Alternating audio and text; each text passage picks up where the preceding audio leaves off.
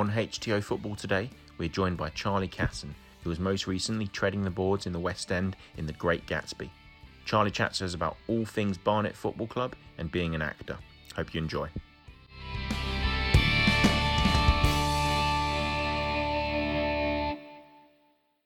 Well, welcome to HTO Football, Charlie. It's great to have you on the show. Uh, how are things, mate? Very well. Thank you for having me on. I'm much appreciated. Everything coping in lockdown still? Yeah, yeah, it is just uh, getting by, you know, making, make, keeping myself busy, keeping Mm. myself sane. Um, Mm. Missing football though, obviously that was that's the obvious thing. But Mm, mm. yeah, I don't know. Bundesliga, Bundesliga isn't quite doing it for me at the moment. I'm not going to lie. No, no. The, the we're going to get onto the behind closed doors thing, I think, in a bit. But I'm just I'm struggling to be honest. It's not the same. It's not the same. Fo- football isn't the same without fans, and this has been No. confirmed over the last couple of weeks. Yeah, I mean, obviously, another passion of yours is, is the acting. Um, can you can you just rewind to the beginning and where it all started for you? Where was it? Was it a school thing? I, I remember. Yes. I remember. I remember like drama sessions at school, at secondary school, being asked to come to the middle of the circle and do like a, and that scared the life out of me. I think Tom was Tom was far better than me in that regard. Yeah, I loved a bit of drama. Loved a bit of drama class. Where did it all start from? so I, you look back at family videos and stuff from when I was a kid, and I did. I wasn't into drama then, but if if you look at it on holidays and stuff, I'm always at the front getting the certificates for like, you know, killer pool and like the stupidest dancer around the pool, or all that sort of stuff. So I was always sort of like loved being like you know the center of attention sort of thing. Mm. And um, but the drama itself, I started year seven, started Finchley Catholic, and um, I really got into like the after school drama clubs and stuff. And then the year sevens were doing a production of Oliver Twist.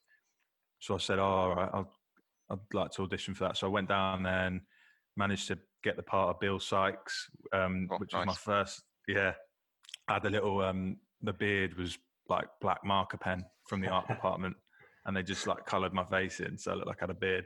Um, I don't think I had a dog. We had maybe. I was going to say, what was Bullseye? dog. How did you get Bullseye on the stage? Just like, I don't think they got the got the rights for that. But um, yeah, no, I did that, and then I just I still remember it today, um, like being on that stage in the school hall, and just like the buzz I got from it was just unbelievable. And I went home after that and just said to my mum, like, can I go to can I go to little like theatre school, do some theatre classes? So ended up going to Boden's till I was about seventeen. Um, did like Saturday classes, did some exam acting exam classes, and it, it wasn't till I was about sixteen, so it's probably year eleven, year ten, year eleven. I said to my, I came to like the conclusion that this could be my job. Like before, it was just a hobby and a laugh, and it just was a bit of an Mm. escape from like school Mm. and stuff. So when I got to 16, yeah, I said to my mum, right, I- I don't want to do my GCSEs. I want to go and do like a, not my GCSEs, my A levels. I want to go to do a, um, like performing arts somewhere. So I got into a BTEC performing arts course at Barnet College, did that. Wasn't great, to be honest with you. There was like, I fell out of love with it for those two years, actually. There was, there was, Mm. there was probably me and one other person out of a class of 20 who actually wanted to do it. The rest were there because they didn't know what they wanted to do. So they Mhm. weren't, they had no passion for it at all. And it was sort of quite drowning. Did that. And then I came out of there with, with my, um, with my grades and stuff. But the thing with acting is when you go to drama school, which is, you know, the pinnacle of training, like every top actor has been to drama school. There's, Mm. there's some great actors who haven't, but it's the place where you go to get all your tools sort of thing Mm, mm, um, y- y- the thing with that is you don't need grades. It's all audition based. So you could essentially have have not been you couldn't have gone to school, it's primary school or secondary school, or done any A levels. If Mm. you go in and do a good monologue and you're good, they'll accept you. You, mm. you don't need any grades at all. So in that sense, the grades didn't mean anything. But obviously, you know, if, as a backup, it's nice to have the the credentials and the um, the marks and stuff on your certificates. Mm. So I finished college. I'm 18 now. I said I wanted to go drama school. You know, I want to I want to train. I want to learn my craft. Um, took me two took me three years to get in. Sorry, so I didn't get in the first two years. I did you know the RADAs, Guildhalls, Royal Welshes, all these big drama schools, and um, I was 20. Came to my third year auditioning, and I said to my mum and dad, I said, I think this is it. If I don't get in this year, I think I think I'm going to knock it on the head. Yeah, managed to get into the Royal Welsh College of Music and Drama, which had just been voted the best drama school in the UK at the time, which was good. 20 of us got in, I think, out of about three three and a half thousand people auditioning. Um, so yeah, that was good. Went went up there, lived in Cardiff for three years, trained as an actor, did all sorts of stuff, um, which was incredible. Um, and then yeah, graduated at 22 years old, and now sort of out in the big big bad world really. And then Mm. you, do, you do a showcase in London where you sort of 200 agents and directors and casting directors turn up, and Mm. it's almost like a it's like a cattle market. You come on stage and do your speech, and you just see everyone in the audience's heads go down to look at you in the program to find out who you are, Mm. what your name is, what you've been doing, Mm. what accents you can do, um, Mm. and then after that, really, you just get a call uh, from someone saying, "Can come in for a meeting," and then that was it, mate. I was in the in the big bad world. Well, Tom and I were talking off air just before about how in performance sort of related industries, I mean, we'll probably talk about footballers at some point as well. There is that there is that harsh, cold judgment, isn't there? Assessed because of your footballing talent on the grass or how you talk on a stage. It's different to school, isn't it? When you're, Yeah, when you're getting marks and stuff like that. Hundred percent. It's a lot different, and also in in in the sense of like a trial. Say you were try it on a football trial. Um, if you're not good enough, they ain't going to take you. That's it. No hard feelings. They don't. They're not bothered. Do you know what I mean? They want to know Mm. if you're good. And it's the same with if you go for an audition in acting. Mm. If you go to an audition and they don't want you, you're not getting you're not getting any feedback. You're not getting told why. It's sort of like right. So in that sense, it's quite. It has the same ruthlessness as Mm, mm. um, trying to break into the football industry. be and still and still quite subjective based as well. I imagine. Um, m- my missus was in a West End actress and singer for many years. She went to Mountview, and Mountview Academy. Um, but to say that you know the demoralising factor of sort of you're putting yourself out there, and it is based on that person's opinion on that day, or if you you if you bring it that day, and I think the the, the margins must be so thin as well. I mean, Yeah. kind of li- always living on that thin thin line. Yeah, mate, it's so true what you said about how you're feeling on a certain day. Like, I've been on the other side of it now since graduating. I've been on the side of I help out every now and again down on the panel for the for the new auditions, and seeing it from the other way is really interesting because, like you said, depending on how someone is feeling on a certain day, it could it could turn turn the other tide. Do you know what I mean? And it's um, it's a tough it's a tough industry. It is a very tough industry, but once you put in all that work and training for three years and all the you know money you've spent on it, um, you you, you want to carry on, and it's and it's all I've wanted to do for ages. And I think I've been selling myself short if I if I knocked it on the head now. Um, Mm. So I, I know I know how tough it is, and I know what it comes with, but I Mm. know how to deal with that. Mm. I mean, you Mm. talk of you talk of the instability that that's in the industry with not knowing what when the next job's coming or the next paycheck or what or whatnot, and um, there's like a professional expectation, isn't there, for you to show the emotions of X, Y, and Z when needed. Um, Mhm. how, how how do you deal with that, Charlie? That on days where maybe you can't just seem that joyous professionally or crying professionally or it's tough. You have to. What you were saying to me before about well-being in, in the industry and how my how my job is good for that. I was having to think about it, and I think it's actually the opposite. So I I, I think my job isn't good for your well-being, but you have to find ways to make it make yourself like mentally stable during it. So like it's tough because there isn't I can't think of any other job in the world where you don't know what you're doing in two weeks um, it's literally that much. Like you could get a call. I know it's lockdown, but if it wasn't, I could get a call tomorrow with an audition to go to an audition on Wednesday. I could have the part by Friday. Monday, I could be in a rehearsal room for a West End show. Like it's it's it's that ridiculous. So you just have to keep yourself busy. The things I do to sort of when I'm not working, I just try to stay creative. I try to exercise. You know, go on runs because it clears your mind and stuff Mm, um, try to do anything I can to make myself make myself feel still feel sane and still feel like I'm an actor. It's really Mm. tough when you're not acting and you see other people acting. You you can it's easy to feel like oh I'm not an actor, but you are an actor. Even when you're out of work, you're an actor. I'll be an actor f- forever. Do you know what I Mm. mean? To the day Mm. to the day I die. It's tough when you see things going on and you're like, oh, I could have done that, or mm. that should be me, or something like that. It sounds similar to footballers, doesn't it? Really, when they're on the medical treatment table, watching their Mm. teammates play in front of the audiences and the crowds. I mean, even when I was growing up, I remember obviously, you know, football was a big part of my childhood playing. I've, I've never been on the stage at all, only the grass really. Um, but I, I struggled at a similar age to you, really. When you, you know, when you mentioned earlier about that period during the schooling A levels where you weren't sure really what to do, and um, I think it's quite a big part of sort of growing up process around that 16, 17 mark where I was playing football regularly, but also very invested in my education at the same time.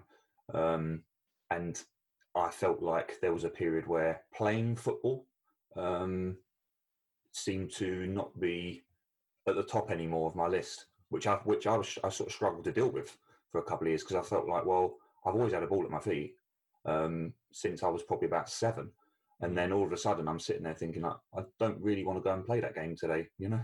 Um, Mm. Really, really, really tricky spell. And then, having said that, I mean, I'm still as I'm still as fanatical about football as ever. It's just I was just saying, yeah, like you said, you, you were about priority shifting. You have to make a decision, don't you? A realistic decision in terms Mm. of like, Mm. can I can I make a living off Mm. this, or you know, possible? Like, Mm. have I got that drive, and is it possible? Yeah, yeah, and Um, and, and parent, you know, parents driving X, Y, and Z miles to get you to training in the week when you've got school the next day, and it's it's a huge sacrifice as well. So you have to find that balance, and there there comes a point where you think, well, realistically, is this going to happen for me? Um, obviously, for me, it wasn't. But um, yeah, I think it's about giving giving the best of yourself, isn't it? Sort of it's doubling down and making sure that Mm. for whatever time period you give it, you give it absolutely everything in that period. So like you said, Charlie, when you know that it might have been your third time going back to Royal Welsh, but you're saying if this isn't it, that's not that's that may be fine, but for the next two three years or whatever, that's going to be what I absolutely do. Mm. Um, you know, so i think it's just making sure you're always present and actually giving the very best of yourself in that moment. Mm. And if you decide that that's a next, that's only going to, I'm only going to give it another 24 months, i'm only going to give it another five years tops. That's great, but for those five years, for those 24 months, just make sure you're absolutely bringing every single bit of you. Um, Mhm. But that, but that, you know, that that's not easy. That's not, you know, it's not, it's not easy at all. But I think you sort of owe it to yourself when you're in an industry like acting or playing football, where actually, do you know what I mean? You're always at the mercy of other people and their decisions. Mm. So therefore, the only thing you can control is Mm. what you bring. Um, I mean, uh, but mind you, what I was going to just try and move the conversation on with what we can't control is when we are football fans, and you have absolutely no control about what's happening on the pitch in front of you.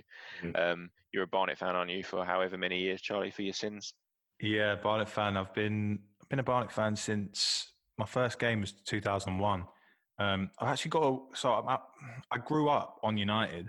So my dad was a United fan, like he, he- and he wasn't your armchair fan. I mean, he, he was at he was at the Champions League final in '99, um, the the treble United team. Um, we were actually in Salou in Spain for a holiday, and um, he didn't have a ticket, but he got the train from Salou to Barcelona. I was about five, and um, he managed to get he managed to get a uh, ticket to the game. I've actually got a funny story about that. So he was in the queue. He was in the queue at the Nou Camp, getting in with his ticket, and he's got chatting to this bloke in front of him who was from Barnsley, and he said, "Oh, how much did you get your ticket for?" And the guy was like, "I ain't got one." And my dad went, well, what, "What are you doing? What are you doing in the queue?" he went, "Mate, I'm getting in. Trust me." And my dad's gone, "What? You've not got a ticket? Look at all the security guards." He goes, "He goes, no, I'm getting in. I'm getting in." So my dad was chatting to me. He was like, "All right, fair enough." So he gets to the front of the queue, and my dad's gone through with his ticket. And as my dad's gone through, a woman fainted by the right on the other side of the turnstile. And the turnstiles aren't like how they are now. Yeah, they were a lot yeah. easy, a lot easier to get in. Mm. And this fella, all the security have ran to this woman, and Mm. this fella's just ran in, snuck in with my dad, and he sat on my like stood next to my dad, like behind him for the whole game. And they spent the whole night. Yeah. And my dad still tells the story now, and he still thinks that that man tells the exact same story to his kids wherever he is. Yeah, yeah. But, um, yeah, it was mental story. So yeah, I grew up. I grew up on United. You know, I had the United shirt when when I was one to the age of about six, and then we used to go up there quite a lot. I went to quite a few games in the treble winning season at Old Trafford, um, and then my dad took me to the Barnet in 2001 the for the Torquay game the year the day we got relegated. I sort of I loved it, you know. So we started going more often. We didn't go we didn't go all the time. We went every now and again, as as well as going United. Um, but it was at that point, about 2002, 2003, I would have called myself a United fan and a Barnet fan. It wasn't until 2005 when Barnet got promoted, um, that conference winning season Mm. under um, Fairclough, Mm. where I sort of became religiously Mm. You know, I was I was 11. I just started school, secondary school.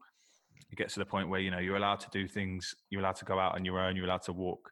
Mm. You know, I was getting the bus to school on my own, so I thought oh, I'll go down to Barnet with my mates. And it was it was then when I sort of it became religiously like Mm. I'd choose I'd go for them over United all day. And then two months later, we get United in the Carling Cup, um, Mm. which really mm, like confirmed my feelings towards it when I was like, oh my god, we're going in the Barnet and like it's Barnet and Yeah. United. Yeah. Um, and yeah, ever since then, I've just been home, home and away when I can. Obviously, when I was in Cardiff, I didn't get to go as much, but um, I used to go to the Newport games and the Bristol games, Mm. um, and come down whenever I can. Um, so yeah, ever since ever since then, really, I've been I've been Barnet.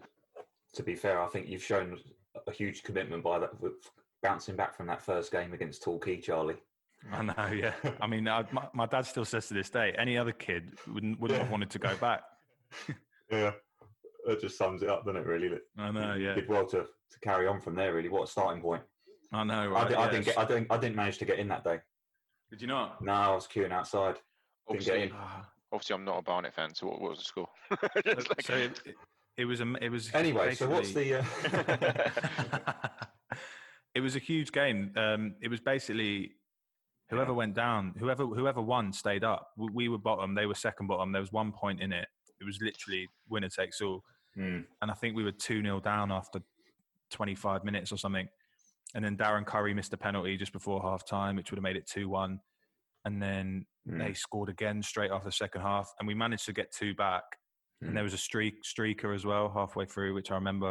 I Hmm. remember. I remember thinking because it was my first game at Barnet. I was like, "Oh, does this happen every week?" Hmm. Naked bloke just runs on the bit. Um, yeah, end up three two, and I just remember I was in the family stand with my dad. I just remember walking out very vividly, seeing like just a sea of yellow shirts from Torquay on the pitch, Hmm. um, just singing up to their manager in the stands. But um, yeah, it was just it was to see that. I mentioned it on my podcast, but to see that in your hometown, you know, I Mhm. didn't I didn't know Mhm. there was that many people in Barnet before I went to that game. Hmm. Hmm. Like you just see you Yeah. see the high street and you go to school and Hmm. but as a, as a six year old seeing that it was like oh my god this is like a massive event Yeah, and go, Um, just to- also as well, like the, for your first game to experience such a what a low point for the club, I suppose. It's just it's just an example, isn't it, of the the roller coaster ride of a fan, really, the, the lows and the highs. I mean, that day I always blame Tony Cottee for my exit from the football game because I was on Barnet's books at the time, um, as a in their in their academy. Obviously, after that game, they the academy had they'd closed it down. So I, I'd, I'd signed a one year extension. I sound like a professional footballer, don't I? I, I, I, I, signed a one year extension to my academy contract. It's, it gets even worse, doesn't it? And um, and um, I basically needed Bart. We needed to win that game, otherwise I wasn't at their academy anymore. So there was like I didn't get in, and also my career ended at the Oh, age of at the tender age of ten as well. So yeah, not not a great day really. I used to love it down there at Underhill. yeah it was such it was such a family you know family Mm. club close knit club and the slope as well. The slope. Hashtag Legendary, the mate. slope. Yeah. yeah legendary Is that is that is that some sort of escapism? Do you feel like when you go to the games on the terraces, Charlie? I know you go very regularly. Um, is is there Mm. a is there is there a similarity with being on stage and being in the terraces? Do you feel that sense of um, liberation? yeah 100% um for sure I, I definitely it's a different buzz Mm. but it's the same sort of buzz i get the same buzz as going to a barnet away game as i do when waking up on the first day of rehearsal. Not not home job. game, no. both but you know Yeah, I, if I, I- I- I, I, I can vouch for that. To be fair, they're different feel it's a different feeling like I, I like going to when i go to the hive it's like right chill like chill tracksuit bottoms maybe yeah, no Just one relax. there. Just yeah just relax maybe like just chill out a coffee then you go to a away game it's like right i'll get i'll get dressed up for this maybe have a beer um, Maybe. treat myself here. yeah um but no yeah definitely definitely feel the same sort of buzz in terms of like escapism and like just concentrating on something and having something to Mm. look forward to like Mm. without a doubt or, like when i'm going barnet regularly it's it's the midweek which is like right got game on saturday it like it gets me through it gets me through the week Mm. Any football does really, but you know when it's a team you follow and support. Mm. Um, Mm. and I've had stick, I've had stick supporting them throughout my whole my whole school years. But I just shout back at the armchair fans and say, look, if you want to give it, go to some games first. Yeah, th- Um, Yeah, yeah. And there's some there's something about watching your team play that it doesn't matter how good or bad the day's gone or how how you're feeling at the time. There's that 90 minute period, isn't there? Where I mean, you know, Tom, you go to Arsenal every week, don't you? Yeah. There's, there's that there's that. you Poor know, bloke. It's just, you, well, but, but- but- it doesn't matter where you are in the league table, how many if you haven't scored for five or six games or whatever it is, you just you know that when you go, there's you're going to get lost in it. You know. Mm, Yeah, Mhm. completely. And, and also, you, you, the day, the atmosphere, the result, it, it, means more. I mean, when, I've, you know, when the years went by, and I was, and obviously I've been Arsenal fans all my life, but when I was younger and I, I wasn't going every week, I didn't have a season ticket. Um, you know, your results, the results, and whether you're winning trophies or whether you're playing really great stuff, that kind of is all that matters because you're not part of the family, you're not part of the atmosphere, you're not those other things don't matter to you at the time. All you want to do is win. And obviously, when we were younger, we are growing up on Arsenal being very successful, I believe from Mm. late 90s to early 2000s and stuff like that. Mm. So, Mm. whereas now when you go every week, like Charlie was saying, actually, you, you wake up in the morning or even a couple of days before and you're looking forward to seeing a couple of friends. Mm. You're looking Mm. forward to the Mm. day out. You're looking Mm. forward to having a few drinks. You're looking forward to having a good day. Um, and actually, although the result ultimately still matters massively, the, the, the, the football being part of your life Mm. isn't necessarily results driven. Whereas I think if you're just sort of watching on TV and stuff like that, it is because it's all you've got. It's the only Yeah. you have. Mm. Um, Mm. and you know that's what I've missed over the last few months. Is not Mm. necessarily Arsenal winning football matches because, as we know, that's we've won less in the last few years than we used to. Um, Mm. But actually, it's more actually that that Mm. feeling, that atmosphere, that discussion, that debate.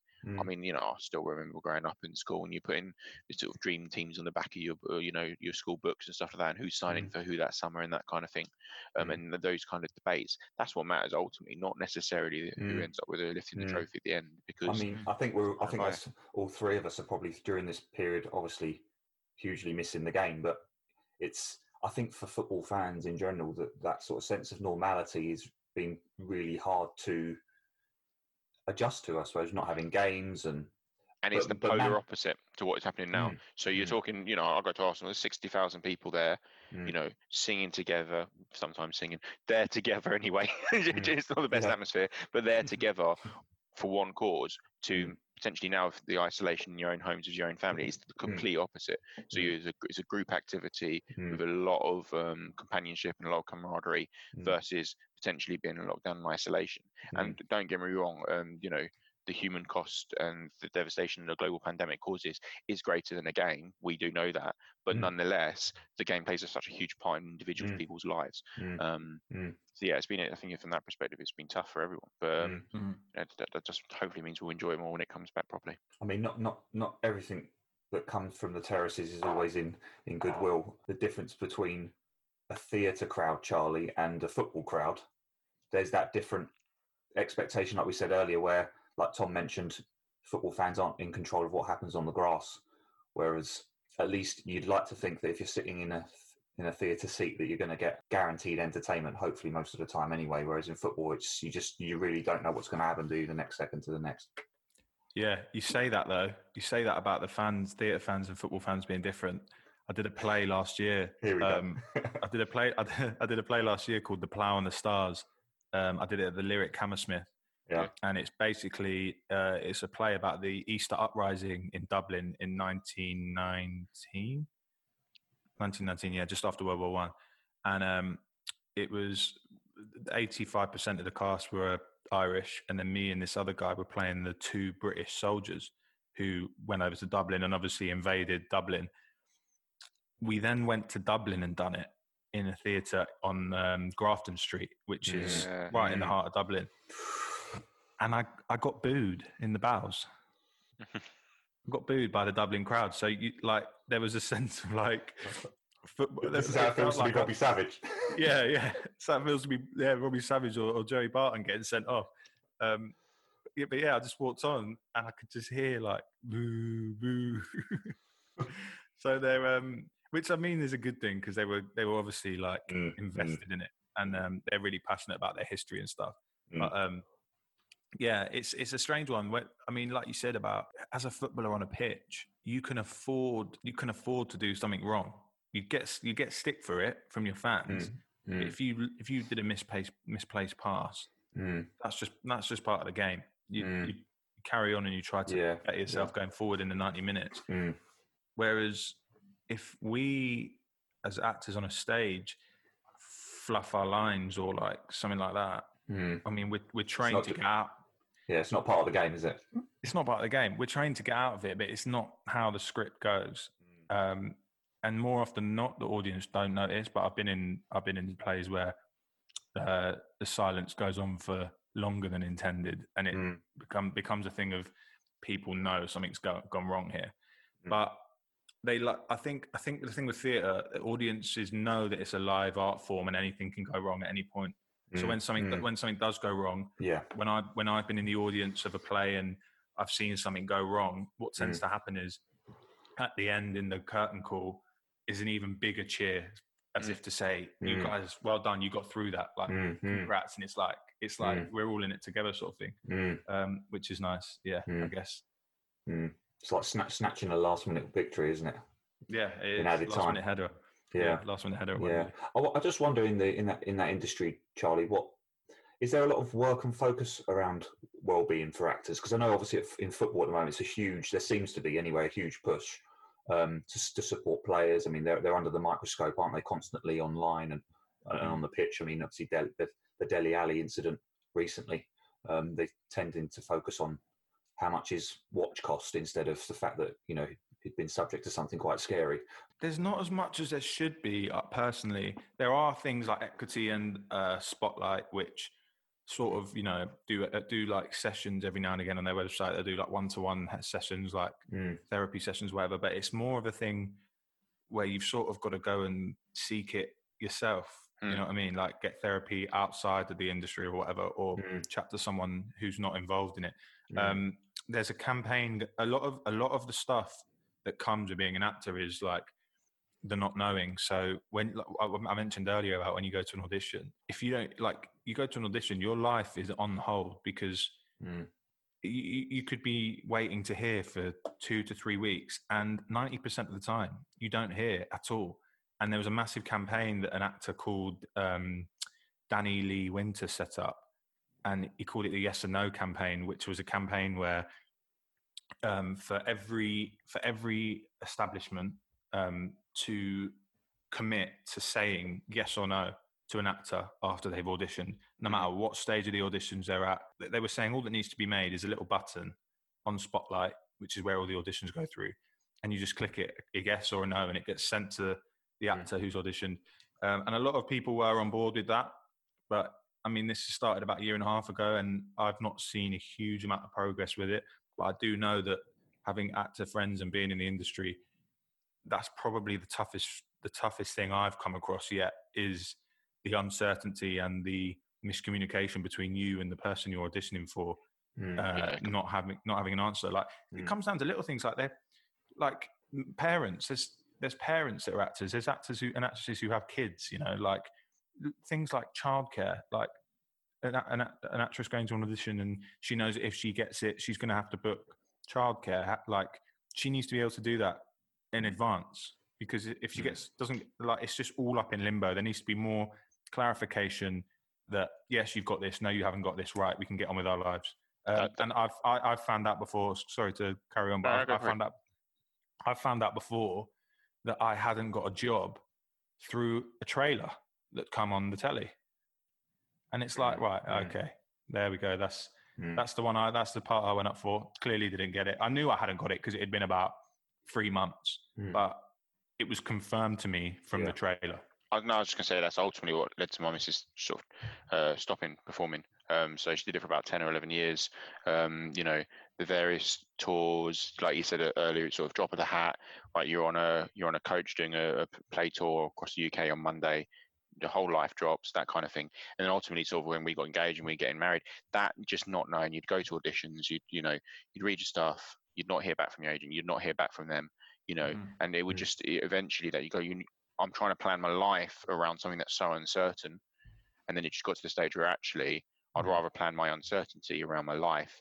So she still Mm. performs loads, still does loads of gigs and stuff like that, but it's just definitely a secondary thing, and she does that as Mhm. in part of her spare time. So the, Mm. and it's just it, that is probably the most difficult bit. I think that was the ultimately the bit that led to not not the, not the all under the nose. The rejection's fine. I think 99% of the time of an actor's life they are getting told no.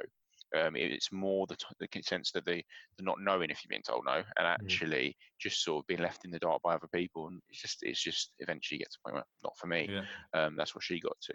Um, That's a really bold. Yes. That's a really, really bold and brave thing to do, though. Like to devote your whole life to something and then to come to the conclusion that right, I'm going to push this aside. Yeah, completely, completely. So um, we won't throw people under the bus, but, but yeah, like you said, she did it for like 20, 25 years ultimately because she went to loads of drama schools, went to Mountview, did, did it on stage for another 10, 11 years. Um, then there was one, I think you're getting towards the end of the tether anyway, but then there's one particular uh, sort of uh, got one role, did a tour, didn't go very well, ended up packing through the tour halfway through. Um, and ultimately, it's just that cathartic moment where just said, "Do you know what, this is a, this is a step change. This is a pivot moment in my life. And actually, a bit like Tim said when he was a bit younger, things you, you start saying, well, actually, still a huge part of my life. I probably just don't want it to be my life now. It's still, it will always be a huge part of their life, performing, singing, stuff like that, but just not necessarily the thing um, that will Mm. dominate anymore. Um, Yeah. Mm. and I, I- I think that's the, the the the beauty about being a football fan when you compare it to something like that is that that will never has to leave as a fan. Mm. So, you know, Mm. if you're a fan of going to the Yeah. theatre, if you're a fan of going to the football, you know, it's one of the only things that stays with you till you till you die. To be honest with you, I mean, it's the, probably the only thing in your club that stays with you all your life because you know relationships come and go, uh, jobs come and go, you know, passions come and go, even relatives and family they come and go, but you know your club's with you till till you go. Mm, And I think Mm. Mm. that's a, a beauty in a way. And you've seen lots of documentaries now, aren't you, with the stuff like the, the Sunderland documentary, the Man City one, and actually seeing what it means to people and, and, and Mm, fans from Definitely. up and down the country. That Sunderland Till I Die one is just, I think it's absolutely master, masterful. Absolutely It's great, masterful. yeah, I mean that that opening track is just gets me every time. I've got a lump in my throat every time I listen to it, and the the, the lyrics as well. It just it's just on point. Um, but that, I thought that was just a brilliant mix of the realities of being a fan and the low points and the high points and that desperation for success. You know, um, It's so sad because they they clearly made season one with the with the intention of get, Mm, getting mm, straight back to the mm. Premier League, mm. Yeah. and then they Mm. went down. Yeah, they did. Yeah, I know. They just it, it was almost expected, wasn't it, that they were going to go up because they were Sunderland in, and they were in League One, and And they didn't. They Yeah. lost twice at Wembley as well on Mm. on season two. Yeah. Like, oh, brilliant filmmaking though. Um, yeah, I couldn't, I couldn't, I just couldn't. I binge. I actually binge watched that one. I'm not a binge binge fan really, but that one I just smashed it out in in the space of two or three days. Mm. Um, but like as Tom said, I, I think I think that current trend of the football documentary, I think, gives the fans a real insight into into their clubs, the players, uh, to the training, their character behind the scenes, how things work. I, th- I think it's I think it's great. I mean, I know some clubs have been a little bit hesitant to accept sort of Amazon's approaches. I think it, I think it will be quite common practice, won't it, in, in about three or four years. Actually, that, that moves us swiftly onto our swiftly or smoothly. I'm not sure. The, uh, the, our counter attack segment, Charlie. We got we got a nice little game for you now. You're going to enjoy this. Tom's going to Oh, kick us off. Yeah. Okay. So we will basically we'll fire uh, questions at you. You- We we want uh, ideally uh, quick, rapid fire answers. Uh, Most of them are just either ors. Um, so your favourite sports film? Uh, film. Oh my god, uh, the goal. Favourite uh, play or musical? My favorite play, uh, probably Blood Brothers musical. Nice. Yeah. Yeah. Nice. Would you rather play the lead role in a hugely successful run at the national, or be Barnet's number nine for a season? Oh my god. Oh my god. I need longer than a second for that. the lead role at the national uh, uh, for just once. Five seconds. Yeah, for a nice, for a good run. No, for a good run of a good run of to, a good six month run or whatever it would. That's I've got to go national. I can't. I, I, if if anyone's listening to this and I choose Barnet, it could be my career over. So. well, the next one you might have to go for Barnet then. So to Barnet to go on a dreamy run and make it a few promotions to the Premier League, um, or England to win the World Cup. Barnet, without a doubt. Good man. Um, Club over country. best Barnet player ever. Um, Albert Adomah. And finally, your dream dinner table. So we want two actors and two footballers around yours for a for a takeaway and a few drinks. Um, Danny Mays. Um, it's two actors, two footballers. Yeah. All right, we've got Danny Mays, Dean Windass, um, Tom Hardy, and um, let's go with Jimmy Bullard. Nice. Oh, great shout. Yeah. Nice. That'd be a good laugh. That'd That be a Nice little Friday yeah. night in, yeah. Yeah, that's Yeah, what Curry. Yeah, Great laugh. God, I'm you- stressed out after those questions, mate. My heart's racing. You'll, you'll, you'll, te- you'll text me after say, oh, can you edit and change the answer? yeah, yeah, yeah. Can you change it? Actually, I'd rather be Barnes number nine for a season. Than I, oh, don't. I, I, I- I don't think any fans would appreciate me being the number nine for a season. We'd probably Well, go down. do. You'd hold the ball that well, Charlie, to be fair, six foot five. Yeah, You could, it re- down. you, could, you could replace Liam Hatch. We never replaced him, did we? yeah, I'd fancy myself in the air, but if there's a ball over the top, game over. Yeah. to finish off, though, Charlie, obviously you've you've um, got a podcast of your own at the moment. yes. Ch- Charlie Chats Footy. Just talk to us a little bit about how it's going, how you're enjoying it, your experiences so far, and obviously just to give it a little shout out. Yeah. So what what it is is um I basically had this. It's very it's very rare that you come across um like if I was in a rehearsal room for a new play with ten actors and actresses, the chances are there'd probably be one person that I would chat to about football. That's been my experience anyway. Mm. Um, same with at drama school. In the class of twenty, there was two of us who really really love football. Mm. Um, and the chats I do have with them, it's just fun. It's, they're just amazing. I don't know if it's because of, um, I mean, you got chatting to you guys about football's incredible as well because you know you, you get the other, you're passionate. And what I'm trying to say is, I don't know whether it's the way that we actors are as people that we have to like embody emotion and like characters and stuff, Mm. and we have that like inner. I don't know. I don't know if passion is the right word because everyone, every football fan has passion, but I find there's something different when I chat to actors or creatives about it. And wh- whenever there's like an actor on Soccer AM, I always get like so excited because it's like you hear the more human side of them chatting about their football team. So I basically just came up with the idea to combine the two together. And, you know, I was bored of hearing actors on interviews talking about what they're doing next, what they've Mm. been in. And I wanted to hear, I wanted, I want people to hear like the more human side of an actor and hear about Mm. their other passion where we don't talk about acting at all. Mm. Because I think when you watch an actor on telly, you think they're so embodied in their career and their character and their role that they couldn't possibly have a passion of anything else. So Mm. yeah, that was the idea. So to get actors and creatives on just to chat about football. Who would be your dream guest, Charlie? Um, a dream guest. Do you know I'd love to hear Joaquin Phoenix talk about football? do you know? Do you know what? Probably Tom Hanks. He's a Villa fan, isn't he? yeah, that's a good shout. Get Yeah. Tom Hanks on. Talk about Aston Villa. HTO are delighted to announce a new partnership with Football Beyond Borders, a charity whose mission is to provide young people from disadvantaged backgrounds the opportunities to engage and inspire them back into education. You can check out their amazing work at footballbeyondborders.org, and here at HTO, we look forward to being a part of their journey.